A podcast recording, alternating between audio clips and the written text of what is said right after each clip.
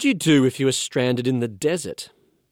This happened to my wife and I when we camped by a waterhole in the Australian outback. In the morning, we packed up our camp and I tried starting the vehicle, but it wouldn't start. The battery was dead. I tried push starting the car, but I nearly pushed the vehicle into the waterhole. We were stranded in the outback. We waited for an hour on that desert track before another vehicle came. They helped us start our car and we drove to the next town. The man in that vehicle was our saviour. We were helpless. We had done nothing to deserve being rescued. It was by his grace we had been saved. Just like Jesus saving his people. They are helpless, but are saved by the grace of God. This is Rob Martin with God in 60 Seconds. To open up more space for reflection and conversation about God, go to thirdspace.org.au.